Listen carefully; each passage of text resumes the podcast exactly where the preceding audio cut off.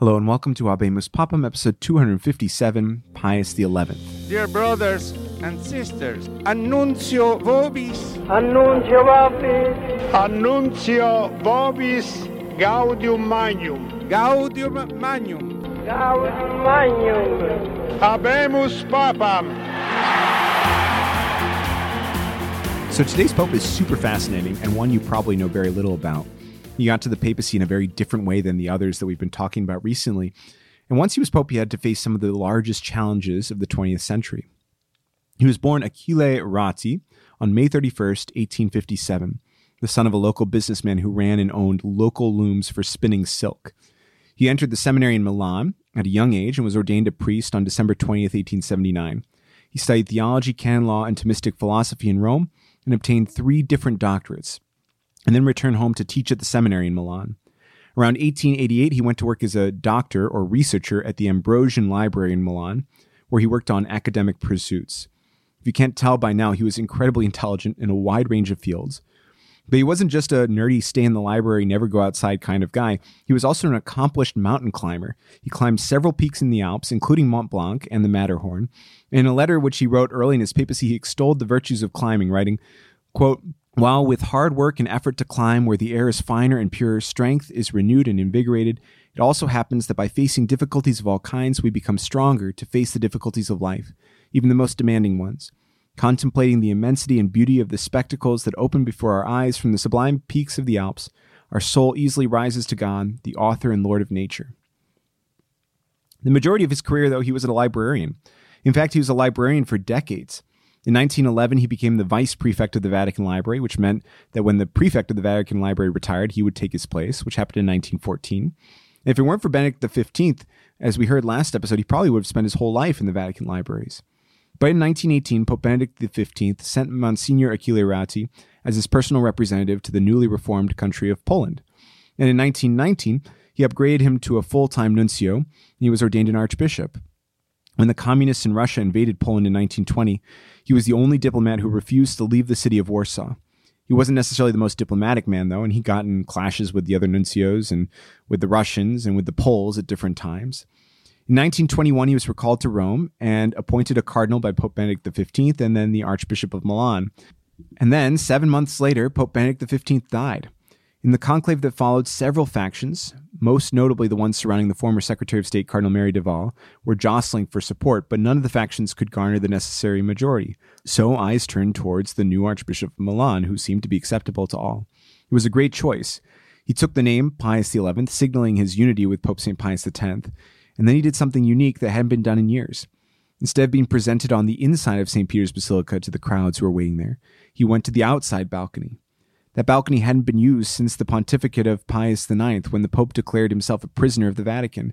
If you remember, the Vatican lacks some official territorial standing at this point since the loss of the Papal States during Blessed Pius IX's papacy. And so this is a signal of a new opening. And that might as well be where we start. Pope Pius XI began the process of negotiations with Italy, which would result in the reality of Vatican City State as we know it today. These negotiations culminated in the Lateran Treaty of 1929. They outlined the reality that the Vatican would be considered an independent nation, as it is now. It guaranteed several Vatican properties around Rome and the surrounding countryside as Vatican territory as well, and it regulated how the church would relate to the Italian state, guaranteeing the freedom of the church. With this new international reality of the Vatican city state, the Pope no longer had to fear local Italian politics, but could truly become the moral leader of the world. And he had a lot to talk about, in part because his negotiating partner in the Lateran Treaty was one Benito Mussolini. As Mussolini's fascist party grew more and more powerful, the Pope became more and more concerned that Italian Catholics would jump on the bandwagon. So he published an encyclical in Italian, not in Latin, as was normally the way of doing these things, called Non abbiamo bisogno, which tore apart Mussolini's fascist worship of state. Which brings us to another major point in his pontificate. Pope Pius XI negotiated concordance with lots of other countries, and one that he was most hesitant about was Germany. He had hoped through the negotiations to secure freedom of religion and safety for Catholic Christians in what was now becoming Nazi Germany, but it was quickly becoming clear that the Nazi regime was not to be trusted. With the help of the cardinals of Germany and his cardinal secretary of state, Eugenio Pacelli, Pope Pius XI prepared an encyclical against the fascist and racist German regime. It was a bombshell, carefully prepared, vigorously attacking the Nazi program. The Pope knew it couldn't be published openly, and the Nazi officials, if he tried, would stamp it out right away. So the encyclical was published in secret and hand delivered to every parish in Germany. The priests were instructed to hide their copies until Palm Sunday of 1937, when every German priest would read the encyclical from their pulpit at Sunday Mass. The encyclical was written in German and called Mit brennender Sorge. It clearly denounced the Nazi regime as being immoral and unchristian and to be utterly rejected. Consequently, the Nazi government increased persecution against Catholics in Germany. The Pope was deeply concerned about the plight of the Jews in Germany, and he tried to get his diplomats there to find ways to support them. He also tried to get Mussolini to intervene with Hitler first, and that, of course, didn't work. Then he strenuously condemned anti Semitic actions such as the Kristallnacht in 1933. He also had to deal with the situation of the persecution of the church in Mexico, which we've mentioned in past episodes, where the radical anti clerical governments led to a series of Catholic priests being martyred in the famous Cristero War. The Pope did not only write about the pressing events of his pontificate, but also composed a series of tremendous encyclicals which have stood the test of time. His encyclical Casti Connubii, in particular, about the dignity of marriage, stands out, as does his letter on the anniversary of the canonization of St. Thomas Aquinas, Studiorum Ducem, in which he wrote about the preeminence of St. Thomas's theology and the preeminence of the Angelicum University in Rome. He writes, Before all others, the Pontifical Angelicum College, where St. Thomas can be said to dwell.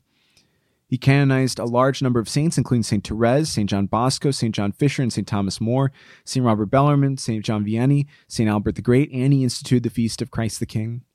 He was a hard worker, intelligent, and devoted to the service of the church during an incredibly difficult time. The Second World War was just beginning when, on the February 10th, 1939, the Pope suffered a series of heart attacks. He died in his rooms with his last words being, Peace, peace. He was buried in St. Peter's Basilica and was succeeded by Pope Pius XII. We will talk about him next time. Thank you for listening to Habemus Papam. You can find the rest of the Catholic Link podcast at catholiclink.org or on Apple Podcasts or Spotify. Thank you and God bless you.